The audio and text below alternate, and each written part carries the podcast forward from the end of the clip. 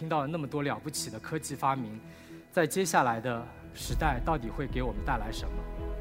每一个个体都应该知道自己的意义是什么。我在这个过程当中，其实也在找自己的意义，也在找组织的意义。中国有句古话叫“财散人聚”，那我觉得在这件事情上，不是想象当中那么简单。真正的大义是能够利在当代，义在千秋，能够真正把自己要做的事情，让每一个因为你这件事业的人而带来正向的价值。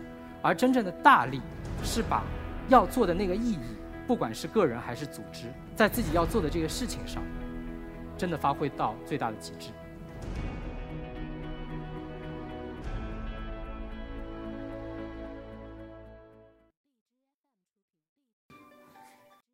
呃，大家好，呃，我是易课的讲者汪伟。呃，说实话，现在是有些紧张的。那我只能算是一个还普通人，而且是在还在创业的路上。特别是作为一个普通人，对吧？听到那么多明天要发生的事情，明天我的明天真的会更好吗？我其实是充满着焦虑和紧张的，不知道大家怎么样。所以，我今天其实想跟大家带来一个主题，叫“义利并举”。我对未来组织的一个知或是行，这句话里面有几个关键词哈。第一个“义利并举”，我理解的“义”是指意义，我指的“利”可能更多的是盈利、利润，那 profit。那这两件事情要一起做。这个好像听起来也是老生常谈了，对吧？小平同志四十年前就讲了，呃，两手都要抓，两手都要硬。但这四十年来，说实话，很明显，右手要比左手硬，对吧？我们对于利的把握，或者说对利这块的一个追逐吧，有太多很好的实践，非常好。那麦肯锡这样的公司，帮助很多企业在利这块有了很好的提升。但是在义这块儿乏善可陈。大家回想，不管是三聚氰胺也好，地沟油也好，或者三原色红黄蓝也好，这些事情，其实我是非常担心。我们听到了那么多了不起的科技发明，在接下来的时代到底会给我们带来什么？我是非常的焦虑这件事情。第二个关键词是组织。那什么是组织呢？其实。我在麦肯锡做了挺多组织上的改善，或者说组织上的变革。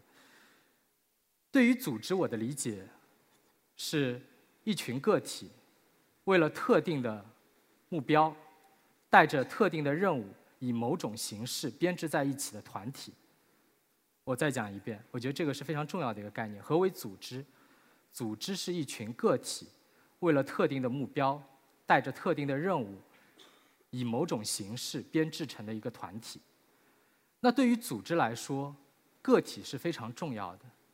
那当我们谈到一个组织要义利并举的时候，其实是我们在说的是每一个个体都应该知道自己的义是什么，自己的利是什么。如果没有每个人的这个义利并举，一个组织是无从谈起的。那作为个人的义是什么呢？我觉得，就所谓的三连问，就是我从哪里来啊？我是谁？我要到哪里去？但这个问题，说实话，现在可能保安大哥会问我们问的比较多。有多少人真的问了自己呢？这些没有用的问题，其实真的没有用吗？嗯，我听过一句话叫“无用之用，万用之机”。其实这个问题时时刻刻的萦绕着我，也我相信也会回萦绕着大家。当你在做很多选择的时候，我是我有五十万，我到底是去买起点的汽车，还是去长江读一个书啊？我到底九九六的加班，老板让我再开一个加班会，我到底是拍案而起啊？我要回家陪老婆，还是给老婆打个电话说不好意思，今天又不能陪你？我觉得这些事情其实都是要回答的。那对于个人来说，利又是什么呢？我觉得利其实也很简单，就是养家糊口、安身立命啊，怎么养钱的一个本事。这两件事怎么在个人的层面、个体的层面做到？我觉得这个是非常重要的。那接下来，我想用这个这点时间跟大家分享我对于我人生的意义，以及我所在创业这组织的意义的一个探索。希望作为一个普通人，可能希望至少有一位朋友会受到一些启发，会有一些改变，我就非常满意了。好，那我是谁啊？刚才说有很多标签，几万个标签对吧？那我就大概四个标签吧。我的中我的中文名字叫汪伟啊，英文名字叫 Walter，和前面那位 Walter 也很巧，同名。我的花名叫水哥啊，上善若水的水。那我有一个标签是连续创业者。呃，我其实，在大学一年级的时候就开始创业了，那是二零零一年。那个在上海交大，我们那个品牌挺有意思，叫 My Card，其实中文名叫卖卡的。就是给大学生提供各种各样的电话卡呀、储值卡之类的，做了三年，做到后面其实还挺不错。如果从社团社团角度来说，有两百多人的社团，有自己的网站，有自己的八零零电话，有自己的办公室，那时候觉得还挺有意思的做的。但是，呃，可惜没有坚持下去，不像马老师的九九年创业，比我早两年坚持下去了。我那时候其实我就不知道我做这件事的意义。那时候赚钱还赚得不错。比我第一份工资工作在吉亿赚钱赚得多，但我不知道这件事对我来说意义是什么。好不容易考进交大，难道就是为了赚几块钱？后来因为那时候也自己没有好好读书啊，不知道有个长尾理论。然后后来我的那个有一个小学有个师弟啊，张旭豪，二零零八年进入交大，基本上我做过的他我做过的事情他又做了一遍，然后成立了饿了么，呃三百亿就卖给了马爸爸。但是那时候，我觉得加入极易，包括后来进了麦肯锡，并不后悔，因为我觉得我一直在找寻我的意义，找寻我的毅力并举的方式。第二个标签是欧弟实践者，大家呃听过欧弟这个词的，能举下手吗？啊，比较少哈，大概有五六位。大家有听过阿里政委的这个系统的，能举下手吗？OK，也不多哈。那我简单介绍一下，这个 OD 是什么东西哈。就是之前或者说大家对战略很了解哈，这个组织要去哪儿？那组织或者人似乎就是支持战略的，但现在随着这个 VUCA 的时代，战略和组织越来越变成了一体的，它不是战略在上，组织在下，而是战略和组织是浑然天成的。那在这点上的话，是阿里有一套非常好的实践。那那他们他们内部可能更多叫政委文化，或者说叫 OD 这块儿，因为我太太是。阿里的一个大政委，所以我经常会被洗脑，然后我会发现，那个原来我在一直在企业里边做的事情就是 OD。那第三个标签是好爸爸，啊，我是一个八岁女儿的父亲。那最后一个，我是一个小号手，那从小学开始就吹号。为什么跟大家讲这些是我是谁？就是这些标签，我在想，到二零四五年还有多少在？也许一个都没有了，对，因为。小号电脑比我厉害，呃，创业还有机会吗？欧弟实践者，组织和战略可能都已经是 AI 被代替了。那我可能还是个好爸爸，但是女儿可能都已经长大，未必需要我了。那我将来我的意和我的利到底在哪里呢？其实我是带着这个焦虑的。这个焦虑不是现在有的，这个焦虑其实从我。三年级吧，小学三年级的时候，就带着这个焦虑。刚才那倪总说有家里有有一个是医生会很幸福，那我觉得也未必，因为我妈就是医生，然后从小把我管得非常严。我记得有一次三年级我考试没考好，然后我就跟她说：“妈，我真不知道我活着是为什么，我不知道我喜欢什么，我只知道你喜欢我喜欢什么，然后我不知道我活着是为什么。”我母亲听我说了这个话的时候，她挺。震惊的，嗯，然后她后来跟我说了一句话，她说：“这样，你要知道你自己活着是为什么？有两件事我可以建议你。第一呢，多读书啊；第第二呢，多去一些地方。那我觉得，如果大家在座有这个孩子们问，我觉得也建议这个，因为我觉得对我还是有挺有帮助的。所以我就开始了自我探索，我到底意义是什么？然后我的组织的意义到底是在哪里？所以我去读书了。那那个考试考得不错，考进上海交通大学啊。”然后，其实，在大学里没没怎么好好读书。刚刚说有创业，对吧？然后我还去欧洲拿拿拿小号金奖，然后去比赛。然后这个，但我觉得在学校里边还是学到一些意义，就是叫饮水思源，然后还学到一个本事，就是怎么把那个一年的课在一周里边学会，然后考试还能过。啊，这个我觉得是我得到最大的意义，在学校里边。那之后去了长江，那这边刚才其实有几些有些同学有问到长江商学院和其他商学院的问题，然后我这边也不好说其他不好哈，那我只能说，呃呃，我我了解到的很多其他商学院的同学都在长江商学院的同学下面工作，对吧？所以这是我大概的了解。然后所以所以对于长江这块儿，我觉得我找到了一些我的意义。就是长江的 slogan 是为中国打造世界级的企业，为中国培养世界级的企业家。因为梦想，因为向往大海，所以汇入长江。我觉得我在那边逐步找到了自己的意义。那最后麦肯锡，在麦肯锡的话，我们有一些机会和 CEO 啊非常厉害的大脑啊一起讨论，去帮助他们找寻他们企业的意义以及他们个人的意义。在这些过程当中，我觉得。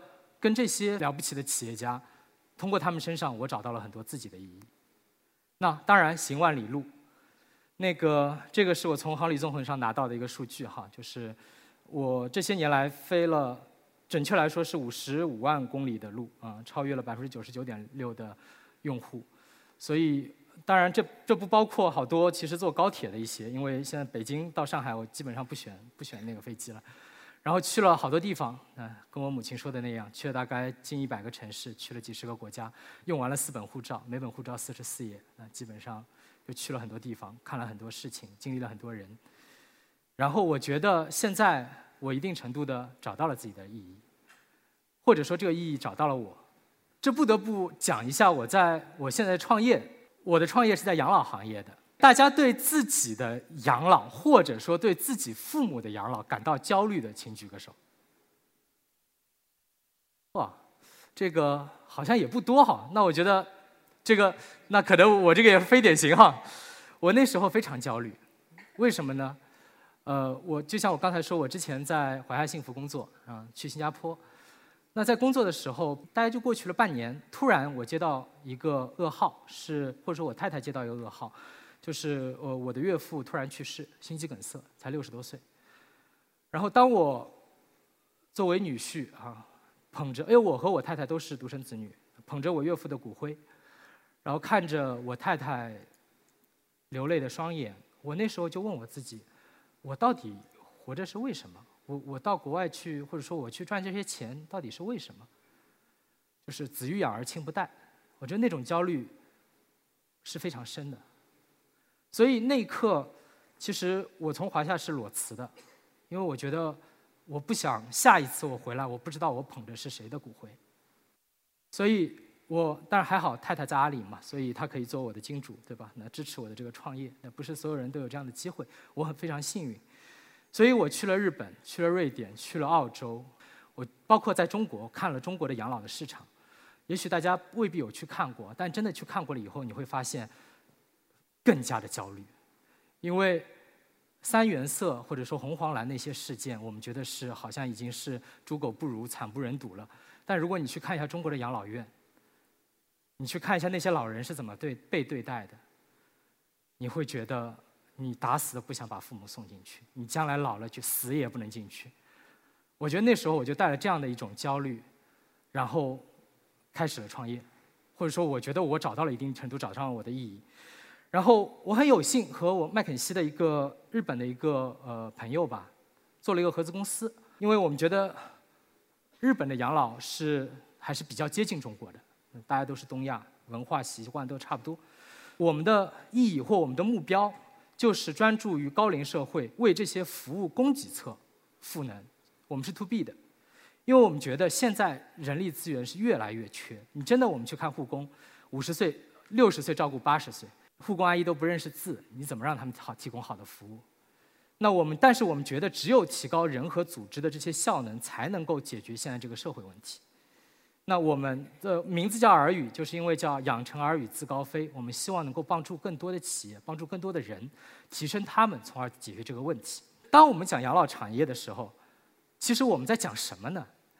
在日本，其实没有所谓的养老行业，它只有护理行业，也就是当中这个核心的圈，它是社会保险。刚才倪总讲到的社会保险 cover 的那个圈，而当中那个圈呢，我们所谓半自费或者说自费半自费这个区域，里面有很多我们现在所谓的养老行业，养老地产啊，包括旅游啊、养老大学啊。但这个我的理解更多是其他行业把老年人作为一个 segment，作为一个细分领域来看。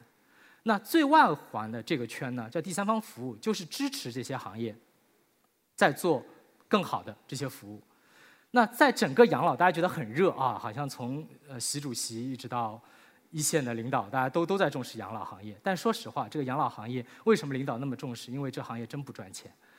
那现在里边，如果大家是对于未来有兴趣，或者说为对投资有兴趣，可能有几个还是比较好。目前看来，呃，殡葬业就不说好，不是所有人都能做的。第二就是保险和养老地产。那我我有一个挺好的朋友，他在一家挺有名的保险养老地产做。他说他有五万个高净值客户，每个要住到他们的养老地产要买两百万保单，所以五万乘两百万就一千亿，他就通过这个就拿了一千亿。他投了多少在养老的实际的运营做呢？一百亿。所以你想是很很赚钱吧？对吧？那还有一个非常赚钱的是什么呢？就就是养生保健。嗯，保健品市场那那非常赚钱，但是有些事情又不是我们想做的，对吧？所以整体行业是不太赚钱。那我们做什么呢？我们做两件事儿，一件事叫第三方服务平台，一个呢叫运营孵化。服务平台是为什么要做服务平台？因为我们觉得这个行业它的集中度是非常低的。你让上海的老人那住到杭州去，他可能都不行，因为听不懂，那？你让那个北边的老人住到南边更不行，气候受不了，所以它一定是一个比较离散的一个行业。但这个离散的行业里边就需要很多平台类的企业，就像阿里巴巴一样，对吧？平台类的企业来支持。那这就是我们为什么选这个行业的原因。专项运营孵化，那也就是我们会有会帮助地产行业它要转型，保险行业想要进入养老市场，或者说其他领域的资本想进来，但是到底怎么做，对吧？我们会教他大家怎么做，甚至我们都可以帮你做。呃，代代代运营，同时孵化。我们有日本有很多很好的产品，那日本的产品有五万多种，对于老年人的，中国五千种都没有。而且中国的五千种里边，是从五百就是一张床哈，从五百块的也有，五千块也有，五万块也有。那你到底是要选哪个？那我们现在在做的就是找到一些好的产品，提供给用户，那这样的一个模式。那我在这个过程当中，其实也在找自己的意义，也在找组织的意义。那中国有句古话叫“财散人聚”，那我觉得在这件事情上不是想象当中那么简单，真的要做好一个组织，它可能是有这样一个闭环：第一，当然要财散，人才能聚，对吧？第二，叫人聚才能义举，这个义就是意义，而这个意义不单是组织的意义，也在你的个人当中能找到你的意义。第三，事成，事成，义举事成，有很多。